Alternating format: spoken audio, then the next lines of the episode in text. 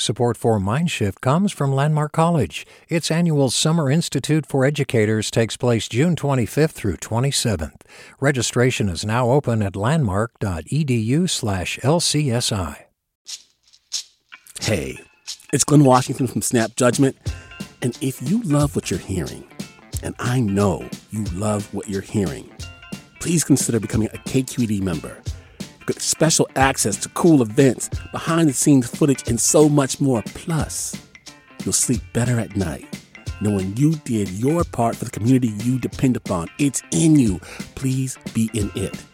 Visit donate.kqed.org slash podcasts to sign up now.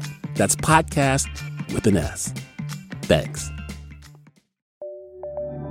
From KQED. You're listening to Mindshift, the podcast where we explore the future of learning and how we raise our kids. I'm not going to be able to go to prom. I'm not going to sign yearbooks with my friends. The way I see it is like class of 2020, the corona class, COVID 19.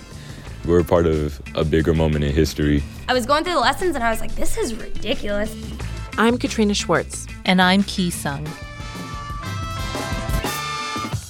This year, systemic racism has been front and center. Schools are no exception. With distance learning, people expect racial inequities to get worse. The education field is in the midst of a massive disruption, which means there's an opportunity to rethink how school is done. Today, we're going to look at just one potential solution by examining what students are being taught and how teachers can develop a more effective and meaningful way to help kids learn. We're talking about culturally relevant teaching, also called CRT. To understand this teaching philosophy, I want to take you to a school that has integrated CRT into its curriculum Washington Heights Expeditionary Learning School in New York City, also known as WHEELS. I'm Joely Compres. I'm a senior at Wheels and I'm 18 years old. At Wheels, Joely is encouraged to talk about her Afro Latinx roots, to learn about her culture through schoolwork and extracurricular activities. It's all part of the authentic learning experience Wheels is trying to create for students. After all, culture is important to culturally relevant teaching. Even though my teachers are mostly white, I feel like they've become an ally to our community and they do the work that they do in our school because they care Culturally relevant teaching isn't just a one off activity like a worksheet. Instead, CRT is continuous and tailored to their interests. Lessons aren't just plucked out of some district guide. I became more aware of like just even my curly hair. I used to straighten it for years. Now I don't because I have been able to find that identity of like I am Afro Dominican and I need to um, be aware of that and let other folks know and if that's through my hair, then that's how it's going to be. Centering culture helps build up the confidence and self worth of young people. It creates trust and lays the groundwork for students to bring their authentic selves to class. Students at Wheels are taught the academic skills and cultural competence they need to navigate the world beyond their communities, like when they move on to college. The school's teachers spend years preparing students for that transition, which ranges from rigorous academics, like how to run a science experiment, to cultural competencies, like how to write a professional email. When you email me, this is what you should do, this is what professional email looks like. And we've been doing that for years. We've been doing that since sixth grade. This kind of cultural proficiency is one of the tenets of CRT. It has student learning and academic success. It has cultural competence and it has critical consciousness. Felicia Moore Mensah is a professor of science education at Teachers College, Columbia University. Mensah researches CRT. The three principles of CRT student learning and academic success, cultural competence, and critical consciousness were developed by Gloria Ladson Billings. She frames and packaged those three things together as principles of culturally relevant teaching. She was trying to identify qualities of teachers who taught African American students successfully. For example, textbooks and curriculum that reflect students' culture. Teaching students how to advocate for change. Seeing students for who they are instead of what they're not. Professor Mensah says CRT done well can help all students succeed. Every classroom has culture. So it's not only the culture that you would have of a classroom full of African American or Latinx children, but every classroom has culture. And what teachers have to realize is that it's there and it's present, but how do you make it much more part of the process of learning when you have a classroom that is full of African American, Latinx children, or children with uh, racial, ethnic, linguistic diversity within the classroom. And it does take an extra effort for a lot of white teachers to be able to do this. Um, to be able to focus in on who the students are, bringing in and asking aspects of their life that's part of the curriculum because our curriculum is not written this particular way. Mensah is referencing a critique that you often hear that curricula reflect a white, middle class worldview. Which is a problem when more than half of the students in public schools are kids of color. At Wheels, the teachers want the students to see themselves reflected in the curriculum, which means they don't just teach Mark Twain. They read books like The Hate You Give by Angie Thomas, which talks about racism in the modern day. And CRT isn't just about race and heritage. Culture also includes the experiences students have with the world. For example, student Diane Arevalo took an environmental science class where she learned about air pollution and connected it to her own community. It's not fair to me. It's not fair to my brother, to my family, to the people that live here that we're stuck in the middle next to a highway, next to the George Washington Bridge, that we're stuck with all this pollution. Diane and her classmates formed a group to address local environmental issues. They attended community board meetings to advocate for a clean air green corridor. They also applied for grants from local organizations. This is part of culturally relevant teaching learning, examining, and growing as a group and being empowered to make the change you want in the world. So, I was working on the Clean Air Green Corridor, and this has been a work that I've been doing for about a year almost. As part of this project, the group looked at the health of trees. They noticed in nicer neighborhoods, trees were protected by little fences or tree guards, whereas the trees around wheels. It's kind of sad because our tree guards are destroyed. We don't even have them and they're very full of cigarette butts, of needles and needle caps, and it's kind of sad seeing that because we have to go through that every day to go to school. Diane's group had new barriers built around the tree roots, just like in the fancier neighborhoods. This makes the street look nicer and the trees are protected. These meaningful projects and class trips can make for an enviable learning experience. Diane noticed that when she talked about wheels with friends from other schools they always kept saying that going to wheels is kind of like summer camp. Like it is a hard thing. The academics are rigorous. Challenging work is part of CRT, along with high expectations. I'm a responsible person because I know that I can, I'm able to manage my time. I'm able to figure out what to do and how to do it. And this way of learning pays off. About 90% of its graduating class in 2019 went on to college, which is way higher than the national average of 67%. After the break, we'll talk about how Wheels adjusted to shelter in place and how CRT helped teachers build the trust necessary to stay connected with students when it could have been easy for them to disappear.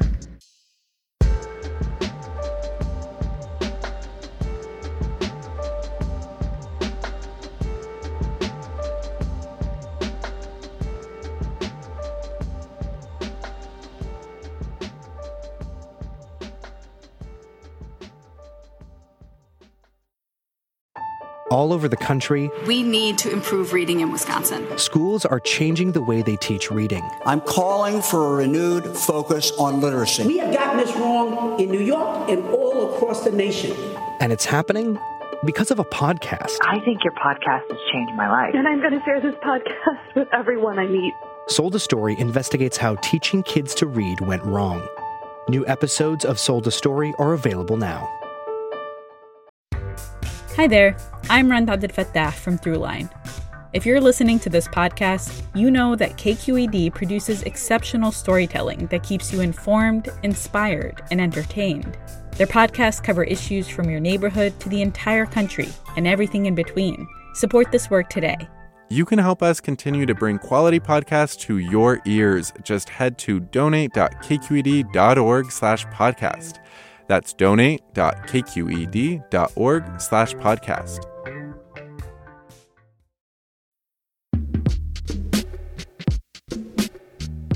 When the coronavirus first started spreading in the United States, some people were saying it might be the great equalizer. That was wrong.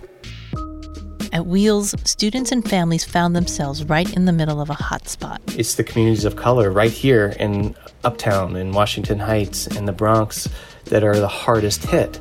This is Anthony Voulgarides, an English teacher at Wheels. The types of things we were thinking about before are becoming, I would say, even more relevant now. The teachers at Wheels wanted to be conscientious about students' lives at home and went looking for resources that would be helpful when I jumped in, there were a hundred something educators on this running Google Doc. Voulgarides found a Google Doc that was full of culturally relevant teaching activities. Teachers around the country were submitting lesson plans that made sense for shelter in place. The doc included lessons on the coronavirus, history units on the Spanish flu, and racism in healthcare. There were also music and dance assignments responding to the crisis.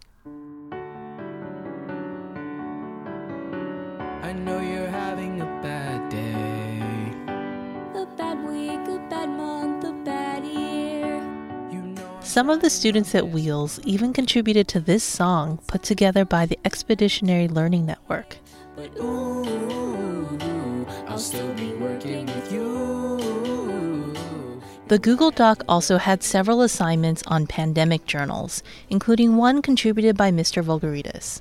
As a teacher, I feel like it's it's my job to try to understand what's most relevant for our students right now in this moment and try to tap into that.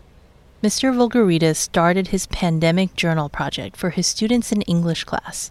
In a sense, the project followed one of the central tenets of CRT cultural competence, because the students were building off their home cultures and were encouraged to uncover social injustices. But many used the weekly journal to process the experiences they were losing out on, like prom, graduation, grad night, or what could have been an epic baseball season for Julio Jimenez. Last year we made it to the um, Elite Eight, which is like you know the best Elite Eight teams, and this year we had such a great team that we us seniors thought that we were really gonna make it to the finals, which is we played in the Yankee Stadium. The journal entries took many forms. Some students submitted drawings. Some shared what they were watching on Netflix. Someone wrote an essay on shelter in place from the perspective of a house cat. Others got really vulnerable and shared details they normally keep to themselves. Even if I FaceTime my friends for hours, you know, we're not just sitting talking about our feelings for hours. And so I read their journal for English class and I learn more than I, I learned in a FaceTime call. And so this is Joelle again. Here's a part of the journal entry she published to her class website during the last week of March. Today, my mom didn't wake up feeling so good. I haven't touched her warm skin since Friday, and I haven't been able to cuddle her in the mornings either. In order to see her, I have to FaceTime her or open the bedroom door just enough so I could peek. I got yelled at by my aunt for opening the door without a mask. I just wanted her to see that I was awake. We're now waiting for the test results, and it's haunting me thinking about it. Tia tested positive last week. I hope mom doesn't. Moments after publishing, Joelle received a text message from Mr. Voulgarides. Joelle, I'm sorry. Please let me know if you need anything. Happy to bring by some food or go to the grocery store if you need. Just let me know. She texted him back saying they were okay, but thanks. He replied, Okay, just monitor your mom's temperature and breathing and keep hydrated. Please let me know if I could do anything. I know you know that stuff already, but still, reach out if you need anything. In all caps. Typically, a journal is a private activity, but publishing to a class website for trusted classmates and teachers who have spent years relationship building helped create an opening for help. When Shelter in Place began, Diane Arevalo, that student who was studying pollution, wrote about her uncle. My family, we call him the newspaper because he knew everybody, everyone knew about him, and he'd go through the whole neighborhood in the morning, go to his mom's house, give her food, and then he'd go back home and take care of his kids. In the spring, her uncle caught coronavirus and died. When he passed away, Diane wrote her journal entry as a letter to her uncle. When I told you I got into Brandeis, the first thing you did was come over and bring me a cake. The last time I got to see you, Theo. I want to say it's unfair that you were taken already, but I know you were in pain and I know you were in, you are better alongside Tia now. Your kids were raised as if they were siblings. I gained two older brothers and an amazing big sister through you. All I want is that with your loss, it can bring us all even closer. Thank you for the love and laughter and support you have given us every day.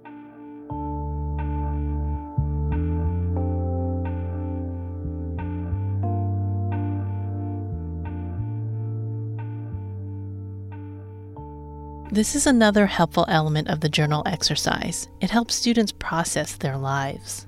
I never really got to say anything to my uncle. I never got to say thank you for anything or even say goodbye. So it was like it was my way of finally bringing myself to like a peace with it. For these students, having family members test positive often led to more responsibility, more stress. Julio Jimenez's father caught coronavirus and spent a month in the intensive care unit. It was tough. Like I really thought about it. I'm like, wow, I'm really, really going through something tough. It helped me out though, writing it down and you know, getting getting in my third person view and like you know, getting my emotions on the paper, and it helped me out a lot. You know, it built um, some um, stamina on me. You know, to get on with my day. Yeah. When you're in touch with your feelings and sharing with friends, it creates closeness. Me and my friends are now are even closer together due to the fact that we're sharing these emotions as one. You know, like we're sharing the same emotions. And I believe when I go to college, I'm still gonna retain that that personal relationship with my teachers and my classmates as well because we were together in this virus, you know, and we were never gonna forget what happened to us a senior year. As all three of these students head to college in the fall, they're hopeful. They know it will be hard, especially if they need to start online. But they have the support networks they built at Wheels and one more new tool. I've actually been thinking about getting an actual journal because this has been helping me and so trying to remain optimistic through like the little things. In the end, this wasn't a typical journal assignment. Voulgarides was able to do three unique things. It helped the students process their feelings, it facilitated check ins by publishing to a class website, and it actually strengthened the community. Now, the coronavirus pandemic isn't exactly over, and neither is distance learning. Professor Felicia Moore Mensah says we're in a unique moment. With distance learning, you probably have greater opportunity to be able to do more culturally relevant teaching. One of the factors that you have that teachers don't really tap into really is the community resources and even parents and grandparents if those people are around. And so any activities that you have in class asking historical context, being able to ask our parents or our grandparents about what was it like for them to grow up? Did they participate in any marches and um, things of that sort? If they're watching news, you know what was what kinds of stories were on the news and how did they feel about those? So these are really great opportunities to really engage in that in that cultural knowledge that students have right there in their homes. Professor Mensah says there are opportunities all around us that are typically overlooked by school curriculum. For example, cooking can be a great way to learn science. Sometimes they call it kitchen chemistry, but being able to mix different things up um, to see chemical reactions happening, or just even going into the kitchen to cook along with your mom or your dad, and just talking about the processes that are happening within the cooking of a meal. And for teachers trying to figure out where to begin with culturally relevant teaching, she says there are two manageable steps. Number one, you can start by asking students about themselves, like who they are and what they'd like to learn. Teachers might worry about getting 30 different answers, but Mensah says you'll often find overlapping interests and cultures. Number two, she says another way teachers could get started with CRT is being critical of the books you're assigning to students. What are you reading? Who are you reading? Do you have diverse texts within your classroom for students to learn about? Asking students about the things that they're interested in and making those connections to the content that you're teaching generally within the class. And if those students are interested in fighting air pollution, exploring their culture, or learning how to process their feelings through a pandemic journal, this is a great moment to try to meet their needs. Mindshift is produced by me, Ki Sung. And me, Katrina Schwartz. Our editor is Jessica Placzek. Seth Samuel is our sound designer. Erika Aguilar is our head of podcasts. Ethan Lindsey is executive editor for news. And Holly Kernan is KQED's chief content officer. Special thanks to Anthony Voulgarides, Joely Compres, Diane Arevalo, and Julio Jimenez at Washington Heights Expeditionary Learning School. Thanks to Professor Felicia Moore Mensah at Teachers College. And thanks also to Joe Truss, principal at Visitation Valley Middle School and founder of Culturally Responsive Leadership.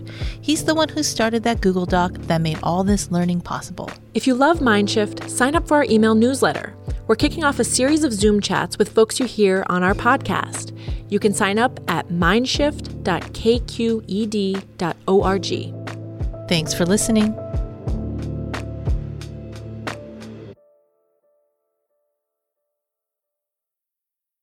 Hi, I'm Sasha Khokha, host of the California Report magazine. Every week, we bring you stories about what connects us in the giant, diverse Golden State.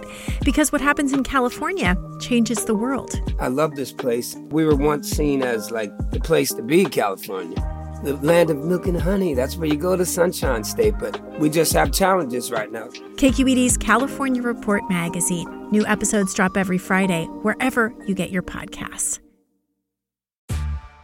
Hey there, this is Brittany Luce from NPR's It's Been a Minute. KQED's podcasts like The Bay, Bay Curious, Mindshift, Right Nowish, and more all tell the stories of the Bay and beyond with reliable, human centered journalism.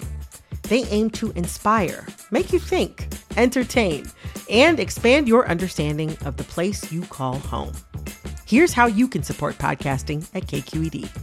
Showing your support is easy, and you can join Brittany in supporting KQED Podcast too at donate.kqed.org slash podcast. That's donate.kqed.org slash podcast.